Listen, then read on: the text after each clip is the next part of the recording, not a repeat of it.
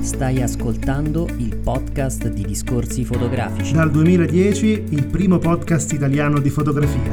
Novità, interviste, recensioni, cultura fotografica. Discorsifotografici.it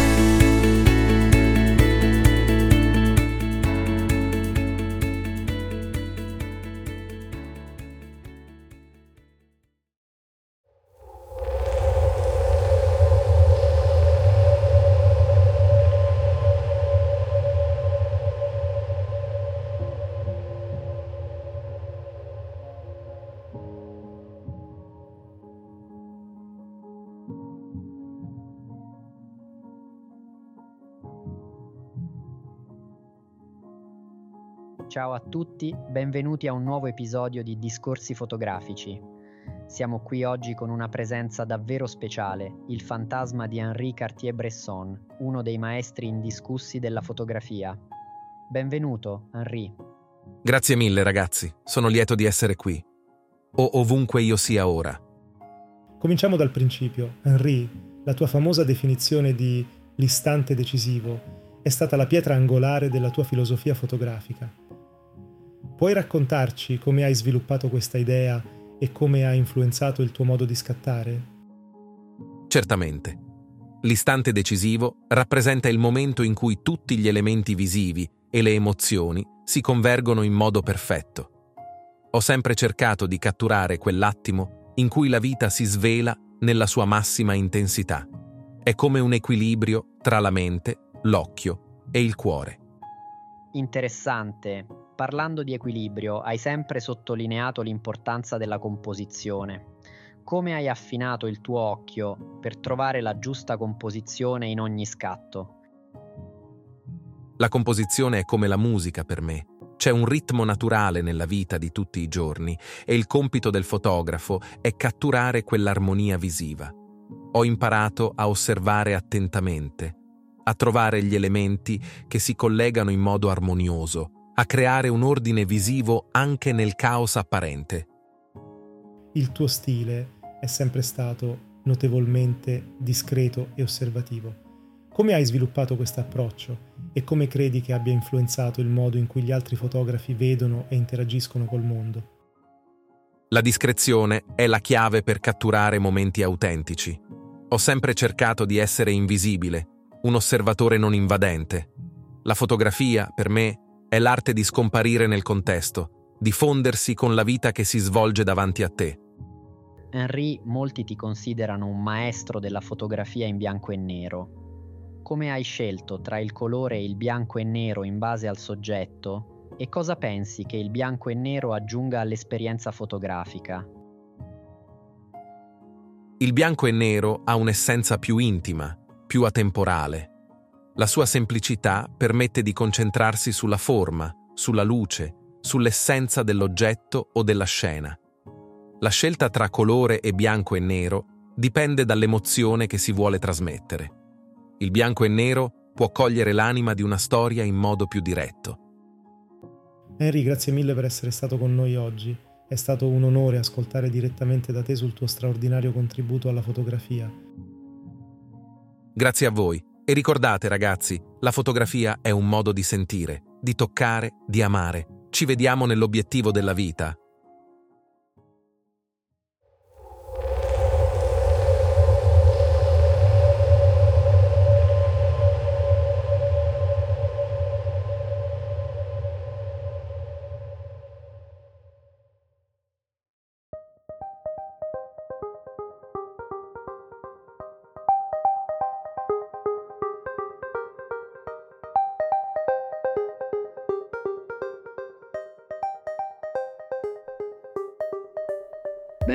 Ben ritrovati a tutti per questa nuova puntata, ma soprattutto bentornato a Cristiano. Ciao Federico, ciao Silvio e bentrovati. Ciao Cristiano, è veramente un piacere riaverti con noi. Oggi parliamo di qualcosa di molto particolare, qualcosa che i nostri ascoltatori, chi ci segue su Instagram, ha già avuto modo di assaggiare, no? che sono appunto le interviste dall'aldilà, vero Federico?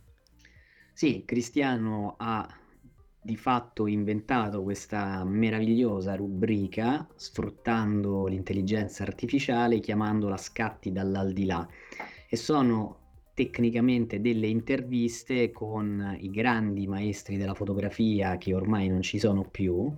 Abbiamo cominciato con uh, Henri Cartier-Bresson e in uh, questa puntata avrete il piacere di ascoltare il secondo intervento con un altro grande fotografo, lo scoprirete più avanti. Puntata speciale dedicata per la seconda volta all'intelligenza artificiale, l'avevamo fatto lo scorso anno, Silvio, se ti ricordi, e aveva avuto un grande successo di ascolto. Abbiamo deciso di ritornare dopo circa un anno per capire qual è l'evoluzione, se c'è stata un'evoluzione, se la tecnologia che stiamo iniziando a imparare a utilizzare, ormai Copilot è sui telefoni di tutti e tutti si divertono a utilizzare ChatGPT e il eh, modulo fotografico che permette di generare immagini. Quindi adesso scopriremo con te anche qual è lo stato dell'arte. Però direi di partire invece con Cristiano. Innanzitutto la prima domanda che voglio farti è come hai accolto l'intelligenza artificiale e come la stai utilizzando? Allora, come l'ho accolta? Come una grandissima, diciamo, invenzione, perché provando così le sue potenzialità, eh, dopo poco sono arrivato alla conclusione che veramente il, il limite eh, comincia a diventare, diciamo, proprio l'utente che la utilizza, perché io penso che con la fantasia di chi scrive i prompt, che sarebbero i comandi, le richieste che si fanno all'intelligenza artificiale, si possa arrivare a veramente dei risultati per adesso stupefacenti e siamo solo, solo all'inizio. Quindi immagino tra qualche anno integrata diciamo nella vita un po' di, di tutti i giorni quello che, che, possa riuscire a fare. Secondo me per i prossimi anni sarà diciamo la tecnologia più sviluppata e più seguita in assoluto come la sto utilizzando? Allora, eh, all'inizio sono partito per curiosità, penso come tutti quanti, eh, attraverso ChatGPT, quindi a livello, a livello testuale. Le prime volte si chiedono sempre le cose più semplici, no? eh, una ricetta oppure qualche indicazione, poi mano a mano si cerca di, di entrare sempre più nello specifico sono arrivato semplicemente con qualche riga di, di prompt a farmi fare dei software eh, da far girare su una pagina eh, in HTML senza conoscere nulla di programmazione. E poi, poi ho iniziato così per gioco, per, ho, fatto, ho campionato la vostra voce, vi ho mandato un audio, insomma, dove si sentiva diciamo, questa conversazione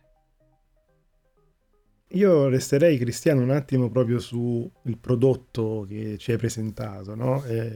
vorrei fare un po' questa riflessione perché la grande diffusione oggi nell'utilizzo di queste tecnologie di intelligenza artificiale generativa è dovuta al fatto appunto che è diventato semplice per chiunque no? installare un'app sul proprio telefono e eh, scrivere qualcosa su GPT-4, farsi generare un'immagine e così via.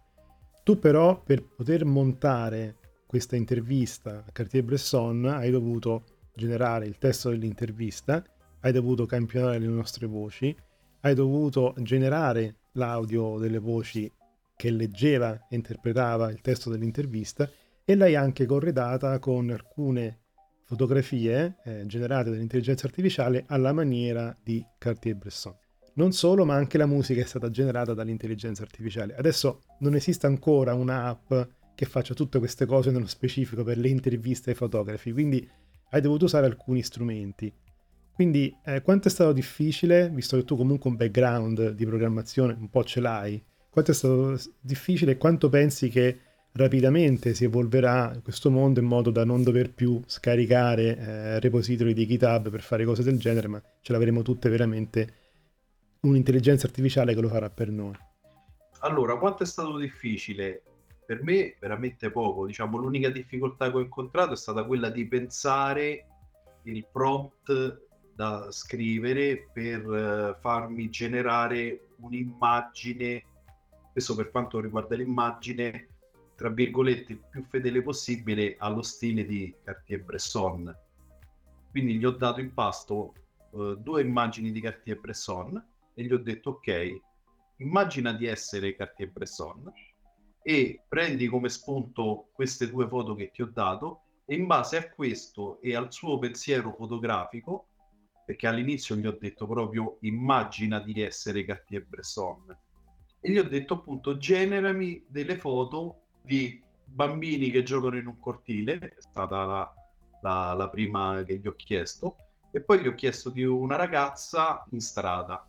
Le foto che poi ho messo anche su, su Instagram, insomma, fanno vedere quali sono le potenzialità.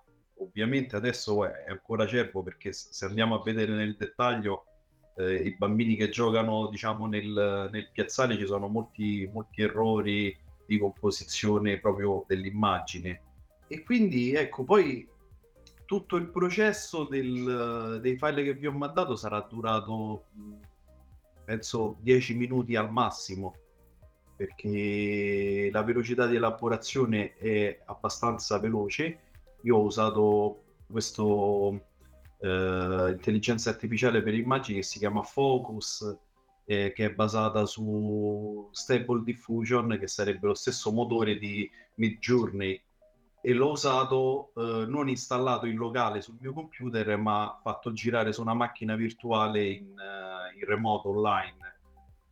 Per, per, l'audio posso dire che forse è stato anche più semplice del, delle immagini per le vostre voci, perché gli ho dato in pasto praticamente neanche 30 secondi di due vostre domande che avevate fatto nell'ultimo podcast e lo stesso l'ho fatto con, con la musica di sottofondo, ho usato un, eh, un sito, si chiama Mubert, e Mubert funziona come chat GPT, praticamente tu scrivi cosa vorresti ascoltare, no? Che tipo di musica vuoi che lui crei per te, magari puoi dirgli anche eh, che tipo di strumenti metterci dentro e lui ti crea, crea tira fuori il, diciamo, il, il brano musicale tutto molto semplice, tutto molto semplice, insomma.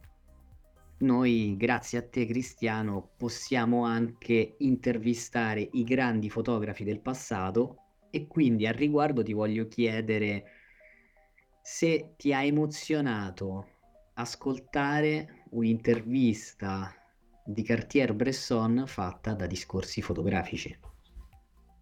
Beh, sicuramente è stato molto particolare perché quando ho creato il eh, testo dell'intervista con eh, ChatGPT, gli ho chiesto appunto di interpretarsi, di essere Cartier-Bresson, quindi tutto il suo background, ovviamente quello che trova l'intelligenza artificiale su internet, e quindi generare delle risposte fedeli, tra virgolette, a quello che era il suo pensiero e usando delle frasi che usava anche lui, eh, mi ha fatto un po', un po' impressione perché comunque non dico che eh, sembrava essere lui, però è stato veramente molto vicino insomma alla, re- alla realtà. Poi ecco, sentire le vostre voci eh, generate così e lui rispondere ringraziando non utilizzando un tono di voce diciamo così piatto ma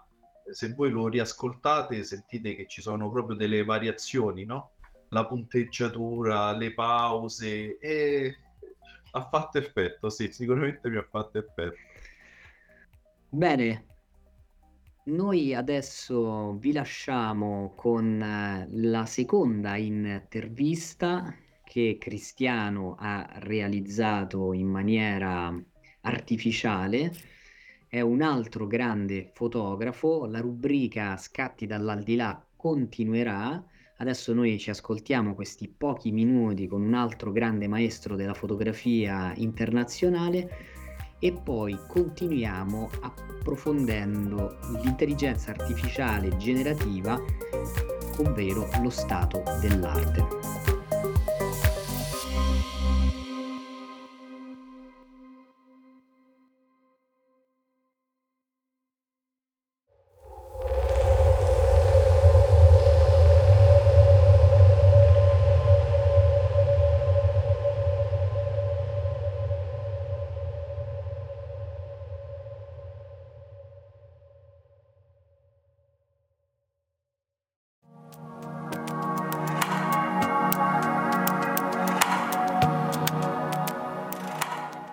Ciao Ansel, benvenuto su Discorsi fotografici. Sei famoso per il tuo lavoro straordinario nei parchi nazionali americani.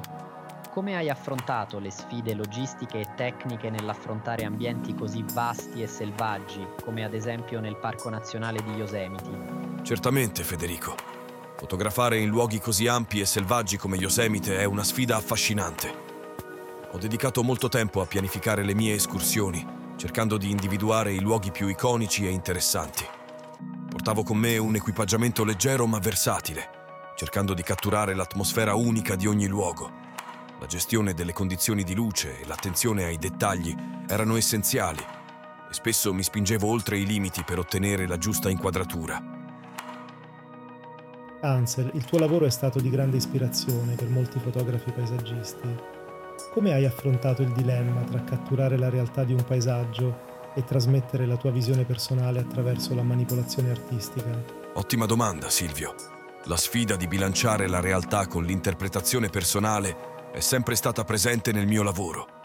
Ho sempre cercato di rispettare la verità del paesaggio, ma allo stesso tempo ho visto la fotografia come un mezzo per esprimere la mia visione emotiva del mondo.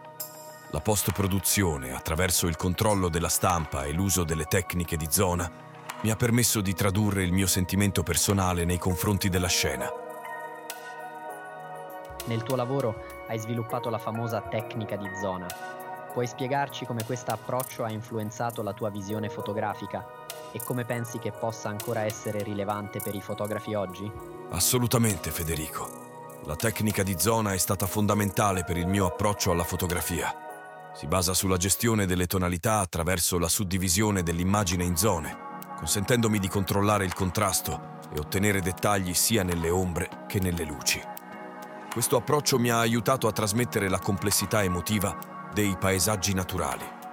Ancora oggi, molti fotografi possono beneficiare dalla comprensione di questo metodo, poiché fornisce una base solida per gestire la gamma dinamica nelle moderne immagini digitali.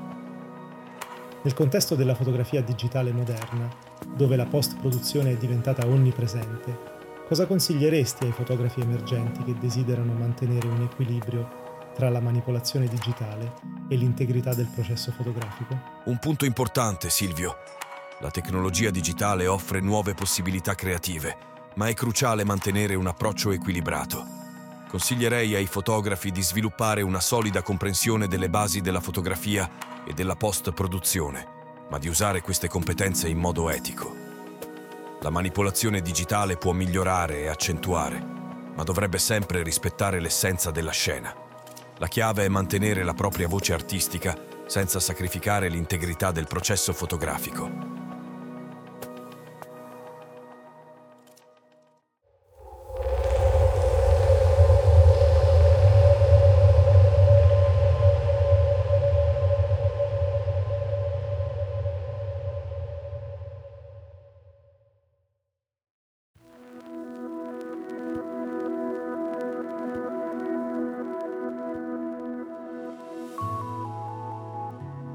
Dopo l'intervista ad Ansel Adams nella nuova rubrica di Cristiano Scatti dall'aldilà, approfondiamo meglio che cos'è l'intelligenza artificiale con te Silvio, eccezionalmente in questa puntata nella parte dell'intervistato, perché da anni ti occupi di questa tecnologia ancora prima che diventasse di dominio pubblico. Silvio, nell'ultimo anno si è parlato molto di intelligenza artificiale. Nell'ultimo anno se ne è parlato veramente tanto e questo è dovuto soprattutto alla mossa commerciale intelligente, furba di Google, di OpenAI, quindi di Microsoft e di altri player eh, molto importanti di concedere l'utilizzo gratuito di una tecnologia innovativa come quella del Large Language Model per permettere a chiunque di chiacchierare con eh, questi sistemi che in qualche modo sembra che parlino veramente con te, sembra che ti ascoltino, sembra che in qualche modo ragionino insieme a te sulle cose che gli chiedi o che ti forniscono delle informazioni. In Italia solo nel 2023 c'è stato un, un aumento del 52% rispetto all'anno precedente per quanto riguarda il mercato proprio dell'intelligenza artificiale e il 90% di questo è dovuto alle grandi imprese. Sicuramente sono tecnologie ancora costose, anche se a noi diciamo, l'hanno data gratuitamente a noi privati cittadini, si va a pagare sicuramente proprio il tempo macchina di esecuzione di questi algoritmi che in ogni parola che generano devono essenzialmente moltiplicare quantità enormi di numeri fra loro per trovare il pezzo di frase, la parola successiva che meglio sta con quello che fino a quel momento è stato generato. E quindi le grandi imprese possono permettersi di eh, spendere in queste tecnologie, le piccole e medie imprese no. Questo è un problema perché l'Italia, come sapete, insomma, ha una struttura di piccole e medie imprese molto importante. No? Il settore manifatturiero è, è in qualche modo composto soprattutto da società che non hanno un po' la cultura di usare i propri dati anche se producono scarpe e non hanno però appunto la capacità finanziaria per pagare queste tecnologie. Però l'adozione di queste tecnologie di, eh, soprattutto legate alla generazione del testo, chiunque diciamo di noi che ci sta ascoltando avrà utilizzato per lavoro, no? chat GPT per farsi suggerire una slide o un testo da scrivere o per far riassumere soprattutto dei documenti.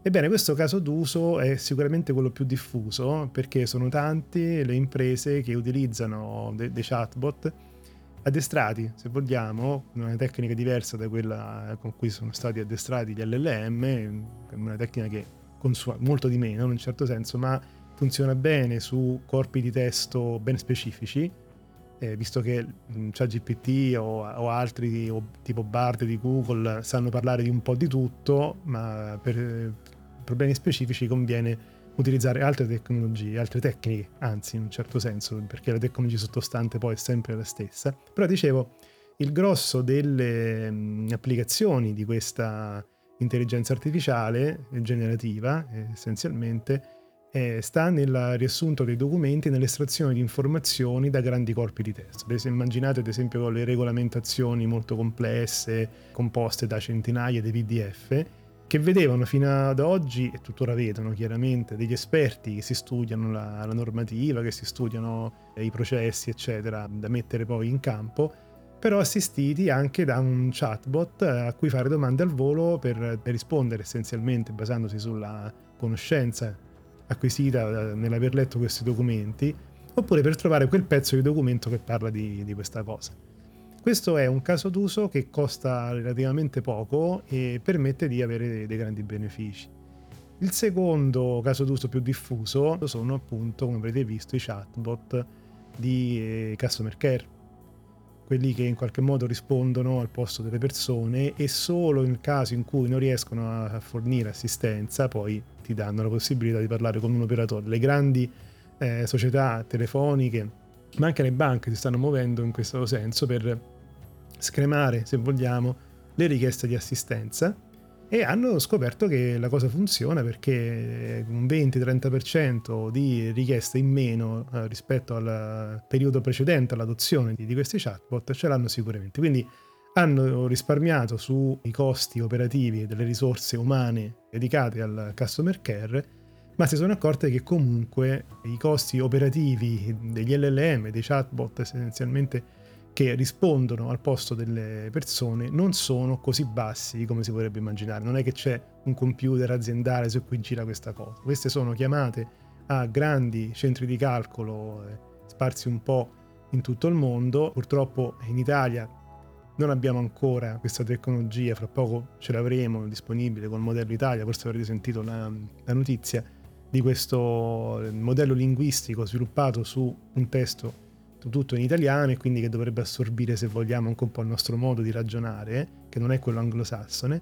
Però per ora bisogna pagare Microsoft, per ora bisogna pagare Google e quindi eh, i costi sono elevati. Ecco perché, fatto 100, diciamo così, il budget messo a disposizione per l'intelligenza artificiale, solo il 5% oggi in Italia è speso per l'intelligenza artificiale generativa. Quindi è importante distinguere perché oggi quando parliamo di IA tutti pensano solo a Copilot, per esempio, a ChatGPT, a quei strumenti che eh, generano testo, che generano delle immagini anche, o dei suoni, o, o ti fanno la foto profilo professionale, no? data una tua foto, e che interagiscono quindi con questi mondi. In realtà il grosso dell'intelligenza artificiale è ancora legato a quella precedente, alla rivoluzione generative AI, che sono appunto algoritmi predittivi, algoritmi che eh, cercano di prevedere quale prodotto è migliore per un particolare cliente, oppure algoritmi che analizzano eh, immagini e video per estrarre eh, significato e contenuto. Immaginiamo ad esempio tutti quei PDF, i contratti che vengono scritti a mano, oggi sono oggetto di algoritmi che estraggono il testo e lo mettono a disposizione di chi poi lo deve lavorare, che può essere tranquillamente anche un LLM. E eh, chiudo diciamo, questa carrellata un po' di, di, numeri molto breve dicendo che il 12% delle aziende intervistate in un recente studio del Politecnico di Milano non ha in questo anno eh, in alcun modo approcciato il problema dell'intelligenza artificiale e quindi non ha formato risorse, non ha chiesto consulenza, non si sta muovendo per mettere in campo almeno una sperimentazione in questo settore che vedrà una crescita enorme. Microsoft, lo hanno raccontato i giornali, ha investito in chat GPT 10 miliardi di dollari. Sono provocatorio. Quanto hanno investito complessivamente le nazioni che fanno parte dell'Unione Europea? Rispondo con eh, una battuta che dove, mi sembra di aver letto su un, un, giornale, non so fosse il Sole 24 Ore, però comunque è un giornalista che ha scritto questa cosa.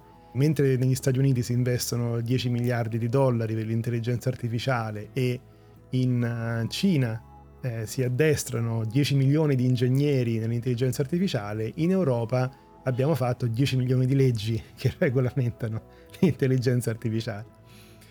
Però a sentire ad esempio le parole di Nobile, il direttore dell'Agid, l'agenzia per l'Italia digitale, lui diceva questa cosa è vera perché sono le nostre anime, no? l'anima americana, quella cinese e quella europea, che se messe insieme potrebbero effettivamente portare a una vera rivoluzione controllata dell'intelligenza artificiale, un nuovo rinascimento, come si sente dire, no? in questo ultimo anno è uscito fuori un po' di tutto attraverso i giornali e attraverso tutti quelli che in qualche modo hanno voluto a tutti i costi parlare di intelligenza artificiale. Io ad esempio leggevo che su LinkedIn ci sono stati tre grandi momenti tra i tanti no? Del, nella rivoluzione digitale e quindi LinkedIn fa delle statistiche su quanta percentuale di articoli in un anno parla di quella particolare rivoluzione in più rispetto agli articoli medi che parlano di informatica.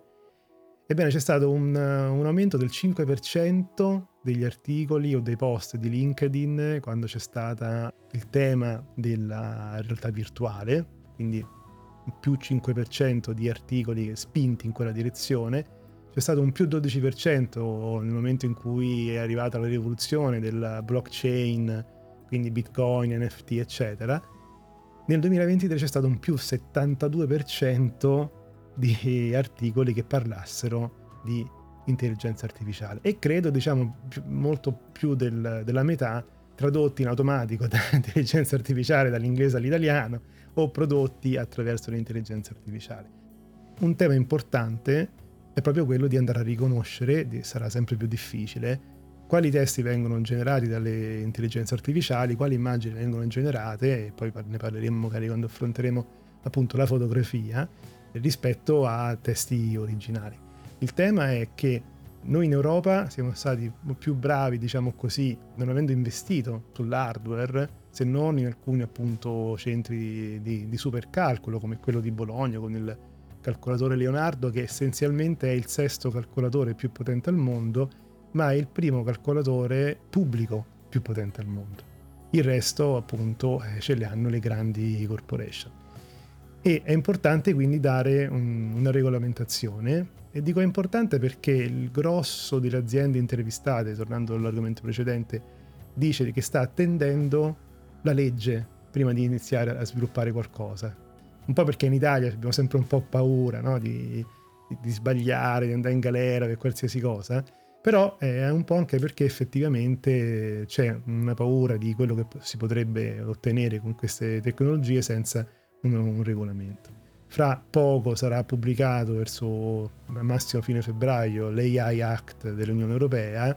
Eh, io ho avuto modo di leggere, come tutti, insomma, quelli che se lo sono scaricato, la, la bozza quasi definitiva. Il grosso del, del documento è proprio rivolto a, all'utilizzo improprio di questi strumenti da parte sì delle aziende ma anche da parte dei singoli cittadini. Io posso tranquillamente, eh, come, come, avete sentito no? nelle interviste a, ad Ansel Adams e a Cartier-Bresson, campionare la voce di qualcuno, creare dei messaggi finti per convincere altre persone a fare cose. L'intelligenza artificiale è arrivata sugli smartphone, ne è un esempio il Samsung S24, primo modello di questa nuova generazione di dispositivi. Quanto è matura questa tecnologia per essere implementata sugli smartphone apprezzandone quindi la velocità di esecuzione delle richieste, dal momento che l'AI è ancora on cloud e non, come si dice, on board. Sì, io dico, secondo me ci siamo quasi. Ecco, Samsung è stata, come, come spesso ha fatto, un pioniere in questo senso nel portare in produzione, no? nel vendere un prodotto che non eccelle completamente nelle cose che promette, questo perché buona parte delle performance stellari da un punto di vista di comprensione del linguaggio, di traduzione, sono comunque demandate al cloud.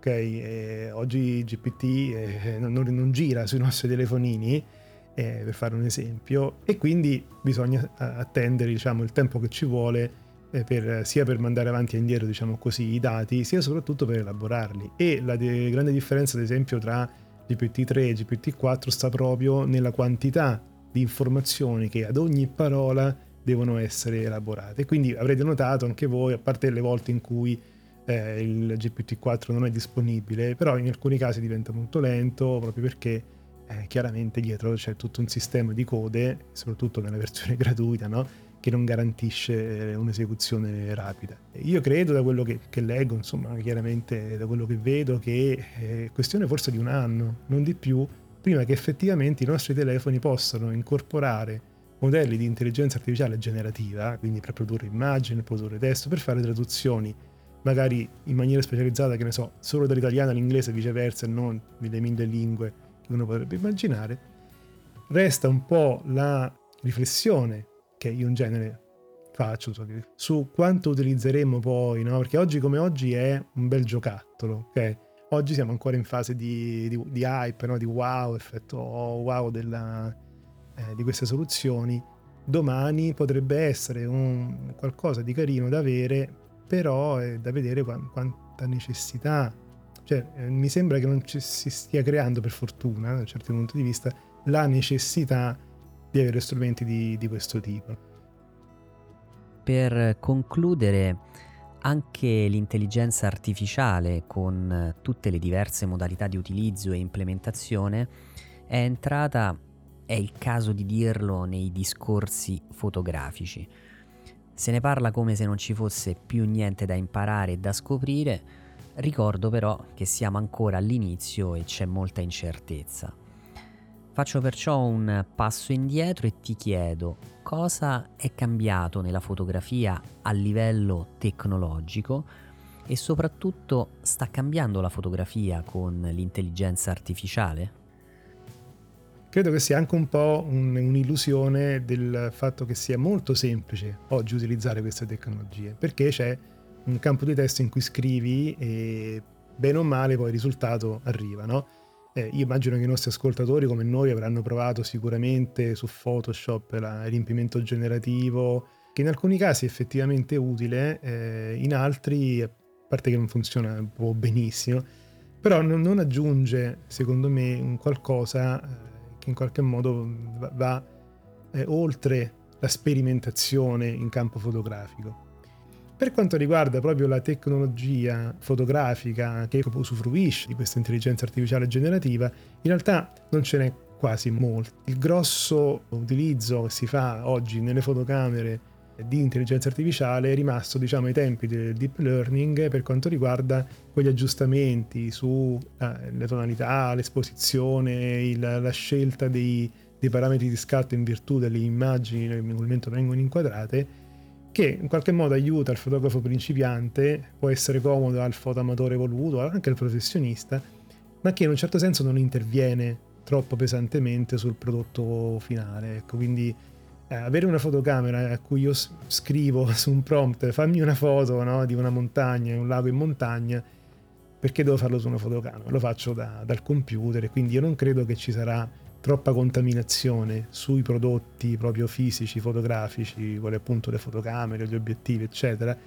anche volendo i telefonini, però lì entriamo in un mondo in cui anche la parte diciamo più giocosa no, entra. Io parlo di fotografia seria o comunque di fotografia ragionata, quella che, di cui parliamo diciamo da, dal 2010, non entrerà tanto in questi prodotti, sicuramente sarà un qualcosa che potrà aiutare eh, innanzitutto a classificare le fotografie. Questa è, è essenzialmente un, una commodity fantastica perché avere diciamo migliaia di fotografie, tornare da una sessione di scatti importante, avere un'intelligenza artificiale che ti cataloga in base anche ai tuoi criteri, a quello che tu gli hai raccontato, no? quali sono le cose più importanti per te per fare il tagging, eccetera, e ti mette in ordine tutte le foto in modo che tu poi le possa lavorare, che possa scartare automaticamente quelle venute troppo fuori fuoco. Insomma, è un aiuto importante ed è un qualcosa che sicuramente andrà proprio nel quotidiano del fotografo, quindi un'assistenza al lavoro. Per quanto riguarda proprio la produzione vera e propria, netto che ancora si, si capisce quando una foto è scattata, scattata, è generata, no? quando un'immagine è generata dall'intelligenza artificiale, forse domani non si capirà più, però in quel caso si va diciamo nella coscienza del singolo no? che presenterà una fotografia non sua, ma questo è un problema che esisteva anche prima, con appunto le foto rubate dai siti internet, abbiamo assistito a tanti casi di questo tipo, a dei fotomontaggi anche di eh, fotografie che dovevano rappresentare la verità, no? la notizia, la, la realtà eh, nel fotogiornalismo, queste pratiche non eh, finiranno, saranno probabilmente aiutate anche dalla facilità nel proliferare, dalla facilità dell'intelligenza artificiale, però da un punto di vista proprio della, di quello che troveremo nelle nostre fotocamere, eh, io credo che rimarremo a questo livello, proprio perché non c'è necessità di generare una foto in una fotocamera.